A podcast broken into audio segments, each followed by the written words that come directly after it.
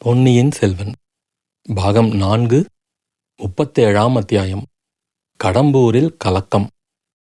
ஆதித்த கரிகாலன் கடம்பூர் மாளிகைக்கு வந்ததிலிருந்து அம்மாளிகையில் நிரந்தரமாக வசித்தவர்களும் விருந்தினராக வந்தவர்களும் முள்ளின் மேல் நிற்பவர்கள் போலவும் நெருப்பின் மேல் நடப்பவர்கள் போலவும் காலம் கழிக்க வேண்டியிருந்தது. இளவரசரின் நாவிலிருந்து எந்த நொடியில் எந்த விதமான அஸ்திரம் வரும் என்று யாராலும் ஊகிக்க முடியவில்லை. ஆகையால் எல்லாரும் தபியாய் தவித்துக் கொண்டிருந்தார்கள். சோழ சிம்மாசனத்தில் மதுராந்தகனை ஏற்றி வைப்பதற்கு செய்யப்படும் சதி ஆலோசனை பற்றி கரிகாலன் அடிக்கடி ஜாடை மாடையாக குறிப்பிட்டு மற்றவர்களை துடித்துடிக்கச் செய்து வந்தான். பழுவேட்டரையரால் இதை பொறுக்க முடியவில்லை. சிற்றரசர்களின் அபிப்பிராயத்தை கரிகாலனிடம் வெளிப்படையாகச் சொல்லிவிட வேண்டியதுதான் என்று சம்புவரையரிடம் வற்புறுத்தினார். சம்புவரையரோ கொஞ்சம் பொறுங்கள். எப்படியும் நமது விருந்தாளியாக வந்திருக்கிறான். வெறும் முரடனாகவும் இருக்கிறான். ஒன்று நினைக்க வேறொன்றாக முடிந்தால் என்ன செய்கிறது? நல்ல சமயம் பார்த்து சொல்வோம் என்று தள்ளி போட்டுக்கொண்டே இருந்தார். எப்படி அந்த பேச்சை ஆரம்பிப்பது என்ற தர்ம சங்கடத்தை அவர்களுக்கு வைக்காமல் ஆதித்த கரிகாலனை ஒரு நாள் எல்லாரும் சேர்ந்திருந்த சமயத்தில் பட்டவர்த்தனமாக அதை பற்றி கேட்டுவிட்டான். பழுவூர் பாட்டனிடமும் கடம்பூர் மாமனிடமும் ஒரு முக்கியமான விஷயத்தில் யோசனை கேட்பதற்காகவே நான் இங்கே வந்தேன். அதை இப்போது கேட்டுவிடுகிறேன். மூன்று வருஷங்களுக்கு முன் என் தகப்பனார் என்னை சோழ ராஜ்யத்தின் பட்டத்து இளவரசனாக்கி பகிராங்கமாக முடிசூட்டினார். அதற்கு நீங்கள் எல்லாரும் சம்மதம் கொடுத்தீர்கள். இப்போது சக்கரவர்த்தி தம் அபிப்பிராயத்தை மாற்றிக்கொண்டிருப்பதாக தெரிகிறது. மதுராந்தகனை சிம்மாசனத்தில் ஏற்றி வைத்து முடிசூட்ட வேண்டும் என்று விரும்புகிறாராம். அதற்காகவே தஞ்சாவூருக்கு வரும்படியாக எனக்கு அழைப்புக்கு மேல் அழைப்பு அனுப்பிக் கொண்டிருக்கிறார். நானும் போகாமல் தட்டி கழித்துக் கொண்டிருக்கிறேன். எதற்காக தஞ்சாவூர் போக வேண்டும்? போய் என் தந்தையின் வார்த்தையை நேருக்கு நேர் ஏன் புறக்கணிக்க வேண்டும்? அதைவிட போகாமல் இருந்து விடுவதே நல்லது அல்லவா? பழுவூர் பாட்டா? கடம்பூர் மாமா? நீங்கள் பெரியவர்கள். எல்லா நியாயமும் தெரிந்தவர்கள். நீங்களே சொல்லுங்கள். ராஜ்யத்தை மதுராந்தகனுக்கு விட்டுக் கொடுத்து விடும்படி என் தந்தை இத்தனை காலத்துக்கு பிறகு என்னை கேட்பது நியாயமாகுமா? அதை நான் மறுதளித்தல் குற்றமாகுமா? என்று ஆதித்த கரிகாலன் திட்டவட்டமாக கேட்டதும் எல்லோரும் திகைத்துப் போனார்கள். பழுவேட்டரையர் தொண்டையை கனைத்து கொண்டு பதில் சொல்ல சிறிது காலம் கடத்தலாம் என்று எண்ணி கோமகனே இந்த விஷயமாக தங்கள் திருக்கோவலூர் பாட்டனை யோசனை கேட்டிருப்பீர்கள். மலையமான் என்ன சொல்கிறார்? என்றார். ஆஹா அந்த கிழவனாரின் இயல்புதான் உங்களுக்கெல்லாம் தெரியுமே. அவருடைய பேர பிள்ளை சிம்மாசனத்தை இன்னொருவனுக்கு விட்டுக் கொடுத்துவிட அவர் சம்மதிப்பாரா? அதை காட்டிலும் என்னையும் என்னை பெற்ற தாயையும் சேர்த்து அவர் வெட்டி போட்டு விடுவார். இப்போது மலையமான் சைன்யம் சேர்க்கத் தொடங்கிவிட்டார். அவருடைய பேரனுடைய சிங்காதன உரிமையை நிலைநாட்டுவதற்காக. ஆனால் நான் அவருடைய பேச்சை கேட்டு மட்டும் நடக்கப் போவதில்லை. நீங்கள் எல்லாரும் எப்படி சொல்கிறீர்களோ அப்படி நடந்து கொள்வேன் என்று கரிகாலன் மிக்க சாது பிள்ளையைப் போல் கூறினான். இதனால் ஏமாந்து போன பழுவேட்டரையர் மலையமானைப் போல் தந்தையை தனையன் எதிர்க்கும்படி தூண்டிவிடக்கூடியவர்கள் நாங்கள் அல்ல. சக்கரவர்த்தியின் கட்டளை எதுவாயிருந்தாலும் அதை அனுசரித்து நடக்க நாம் எல்லாரும் கடமைப்பட்டவர்கள். ஆனால் நியாயம் என்னது என்பதை சொல்லும் பாத்தியதை நமக்கு உண்டு. சக்கரவர்த்தி இந்த விஷயமாக சொல்வதில் நியாயமே இல்லை என்று சொல்ல முடியாது. இந்த சோழ ராஜ்யத்தின் மீது மதுராந்தக தேவருக்கு உரிமையே கிடையாது என்றும் சொல்வதற்கில்லை. இளவரசே தாங்கள் கேட்கிறபடியினால் எங்கள் மனதை விட்டுச் சொல்கிறோம். முடிவு தங்கள் இஷ்டத்தை பொறுத்தது. இந்த விவாதத்தை வளரும்படி விடுவது ராஜ்யத்துக்கு மிக்க அபாயகரமானது என்று நாங்கள் கருதுகிறோம். ஆகையால் ஏதேனும் ஒரு சமரச முடிவுக்கு வருவது நல்லது. சோழ ராஜ்யம் இப்போது முன்னை போல் இரண்டு வெள்ளாறுகளுக்கு மத்தியில் குறுகி கிடக்கவில்லை. குமரி முனையிலிருந்து கிருஷ்ணை நதி வரையில் பரவி படர்ந்திருக்கிறது. இதை இரண்டாக பிரித்தாலும் ஒவ்வொன்றும் பெரிய ராஜ்யமாக இருக்கும். அவ்விதம் கொள்ளிடம் நதிக்கு தெற்கேயுள்ள ராஜ்யத்தை மதுராந்தகத்தேவருக்கும் வடக்கே உள்ள பகுதியை தங்களுக்கும் உரியதென்று பிரித்துக் கொடுப்பது நியாயமாயிருக்கும். இது எங்கள் முடிவான கருத்து. தாங்கள் இதை ஒப்புக்கொண்டால் மேலே செய்ய வேண்டியதை செய்யலாம். சக்கரவர்த்தியை இந்த ஏற்பாட்டுக்கு சம்மதிக்கச் செய்யும் பொறுப்பை நானே ஏற்றுக்கொள்கிறேன் என்றார். ஆதித்த கரிகாலன் அப்போது கலகலவென்று சிரித்தது பழுவேட்டரையருடைய வயிற்றில் அனலை மூட்டியது. பாட்டா சோழ ராஜ்யத்தை இரண்டாக பிரித்து தெற்கு ராஜ்யத்தில் பழுவேட்டரையர்களும் வடக்கு ராஜ்யத்தில் சம்புவரையர்களும் அதிகாரம் செலுத்துவது சரியான பங்கீடுதான். உங்கள் இரு குடும்பங்களும் என் பாட்டனுக்கு தகப்பனார் காலத்திலிருந்து செய்து வந்திருக்கும் சேவைக்கு உரிய வெகுமதிதான்.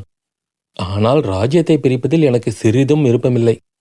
வழி வழியாக வந்த ராஜ்யத்தை பங்கிட்டுக் கொள்வதும் ஒன்றுதான். தாலி கட்டிய மனைவியை பங்கிட்டுக் கொள்வதும் ஒன்றுதான். கிழவர்களாகிய உங்களுக்கு அது சம்மதமா இருக்கலாம் எனக்கு சம்மதம் இல்லை என்று கரிகாலன் கூறியபோது பெரிய பழுவேட்டரையரின் கண்களில் தீப்பொறி பறந்தது. அவர் கொதிப்புடன் எழுந்து நின்றார். உடைவாளை உரையிலிருந்து எடுப்பதற்கும் ஆயத்தமானார். அச்சமயத்தில் கரிகாலன் பாட்டா என்ன இதற்குள் எழுந்து போக பார்க்கிறீர்கள்? என்னுடைய யோசனையை முழுதும் கேட்டுவிட்டு போங்கள்.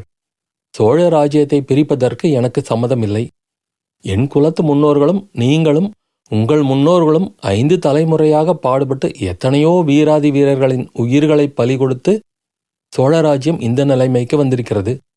இதை இரண்டாக பிரித்து சிறிய பகுதிகளாக்குவது பாவமாகும். வீர சொர்க்கத்தில் உள்ள ராஜாதித்தர் முதலிய நம் முன்னோர்கள் நம்மை சபிப்பதற்கு ஏதுவாகும். ஆகையால் அந்த யோசனையை விட்டுவிடுங்கள். இந்த பெரிய சோழராஜ்யம் முழுவதையும் மதுராந்தகனுக்கே விட்டு கொடுத்துவிட நான் ஆயத்தமாய் இருக்கிறேன் அதற்கு நியாயமும் உண்டு. என் பெரிய பாட்டனாரின் மகன் மதுராந்தகன். ஆகையால் என் தந்தைக்கு பதிலாகவே மதுராந்தகனுக்கு பட்டம் கட்டியிருக்க வேண்டும்.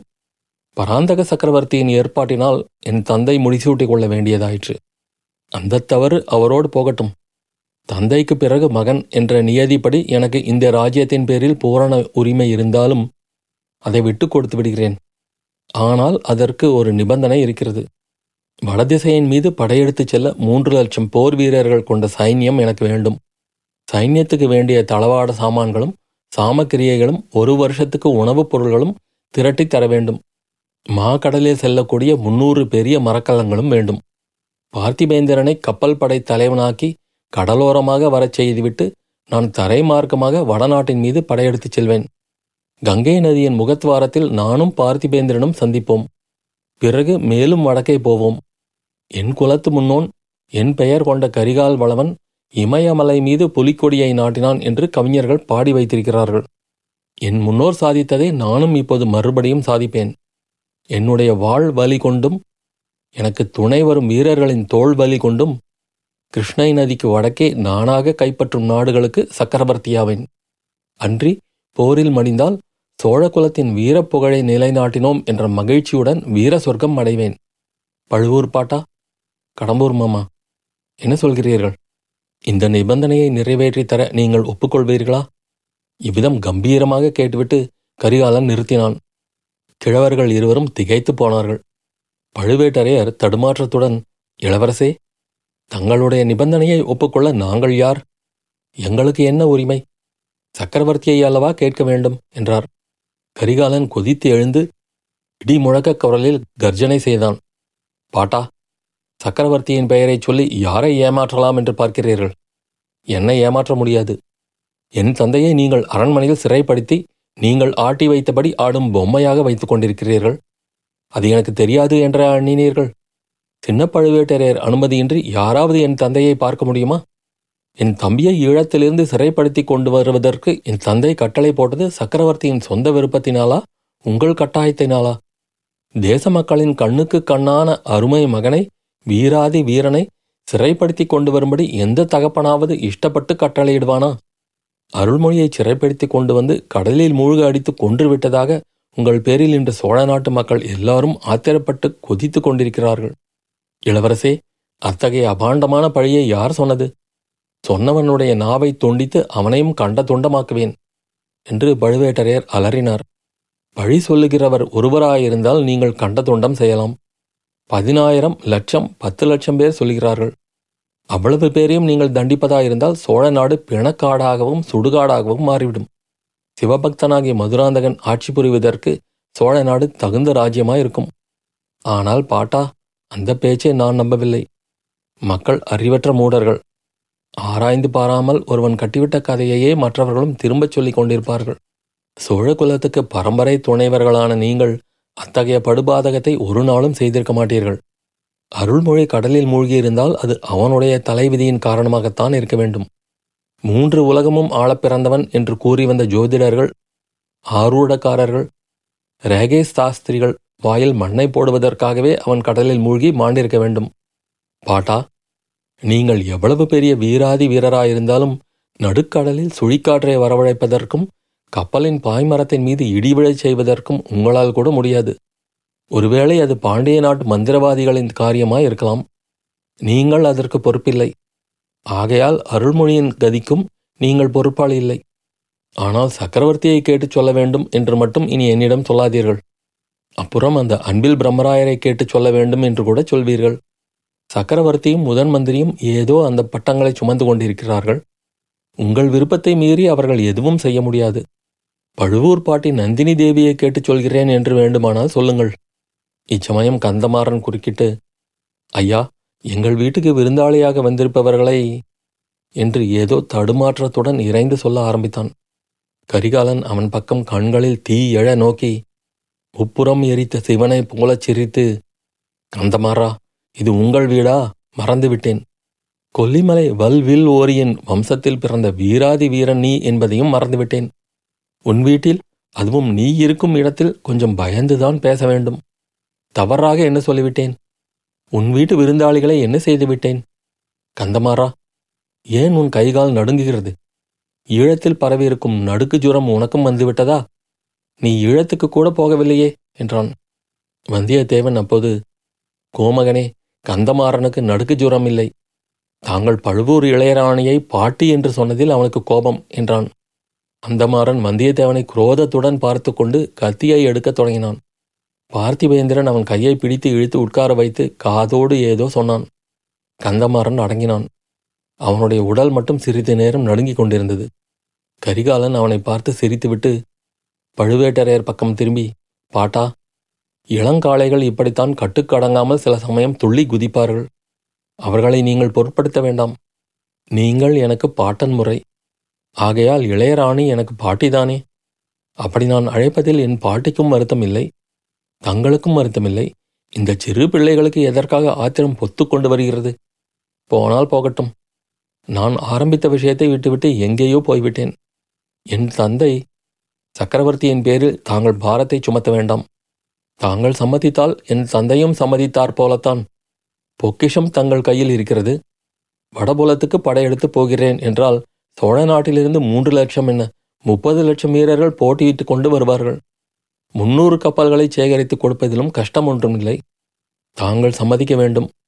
மதுராந்தக தேவனும் சம்மதிக்க வேண்டும். அவ்வளவுதான். என்ன சொல்கிறீர்கள்? என்று கரிகாலன் நிறுத்தினான்.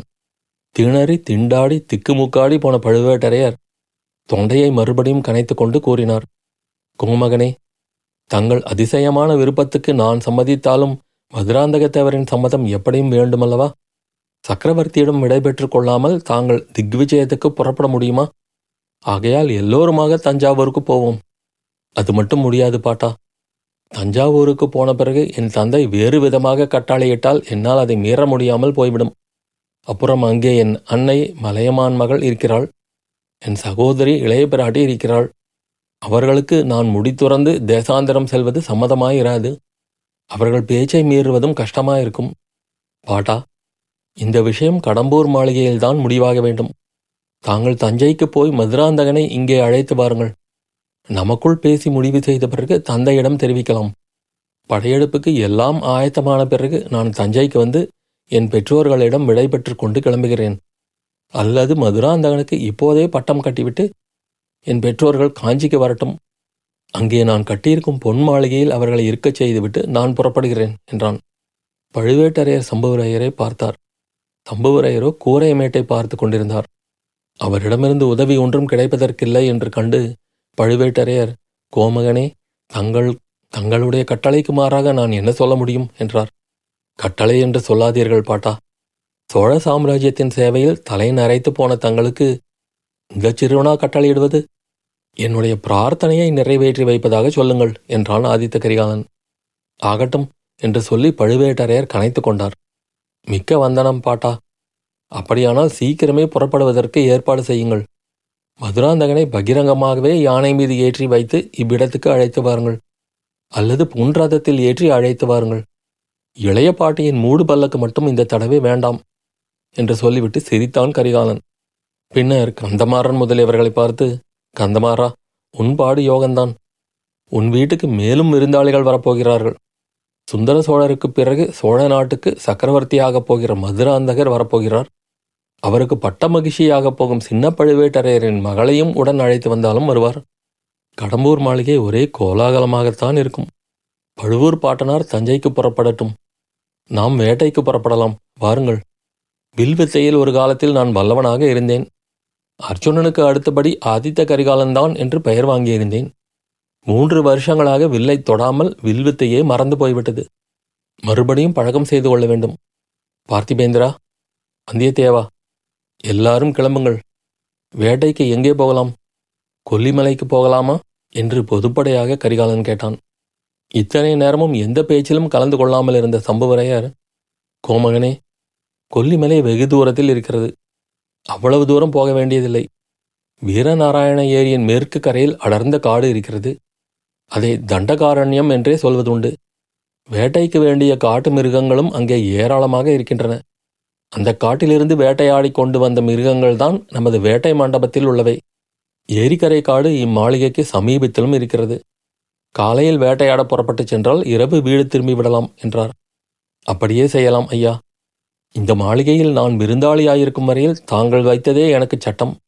தங்கள் குமாரி மணிமேகலையையும் வேட்டைக்கு அழைத்து போகலாமா? அவள் இருக்குமிடம் எப்போதும் கலகலப்பாயிருக்கிறது என்றான் ஆதித்த கரிகாலன். எனக்கு ஆட்சேபமில்லை. மணிமேகலையை கேட்டு பார்க்கலாம் என்றார் சம்புவரையர். அப்போது கந்தமாறன் வேட்டைக்கு போகும் இடத்தில் பெண்கள் எதற்கு? அவர்கள் பத்திரமாய் இருக்கிறார்களா என்று பார்ப்பதற்குத்தான் வேலை சரியா இருக்கும். வேட்டையில் கவனம் செலுத்த முடியாது. மேலும் நந்தினி தேவிக்கு இங்கே துணை வேண்டுமல்லவா? என்றான். ஆமாம் ஆமாம். கந்தமாறனுக்கு எப்போதும் பழுவூர் பாட்டியை பற்றி தான் கவலை. மணிமேகலையை அழைத்துப் போவதில் இன்னொரு கஷ்டமும் இருக்கிறது. அவள் துள்ளி குதிப்பதை பார்த்துவிட்டு மான் துள்ளி குதிப்பதாக நினைத்து யாராவது அவள் பேரில் அம்பை விட்டாலும் விடுவார்கள். பெண்கள் அரண்மனையிலேயே இருக்கட்டும். நாம் வேட்டைக்கு போகலாம். நாளை அதிகாலையில் புறப்பட வேண்டும். இன்றிரவு குறவை கூத்தை சீக்கிரம் முடித்துவிட்டு அவரவர்களும் சீக்கிரமாக தூங்குங்கள். ஐயா வேட்டைக்காரர்களுக்கெல்லாம் இப்போதே சொல்லி வைத்து விடுங்கள். வந்தியத்தேவா வா. நம்முடைய ஜாகைக்கு போகலாம். என்று சொல்லி ஆதித்த கரிகாலன் வந்தியத்தேவனை கையை பிடித்து இழுத்து கொண்டு புறப்பட்டான். கந்தமாறனும் பார்த்திபேந்திரனும் அவர்களை சிறிது அசூயையுடன் பார்த்து கொண்டு நின்றார்கள். தம்புவரையர் வேட்டைக்காரர்களுக்கு கட்டளை பிறப்பிப்பதற்காக சென்றார். பழுவேட்டரையர் நந்தினியை தேடி அந்த புறத்துக்கு போனார். அத்தியாயம் முடிவு.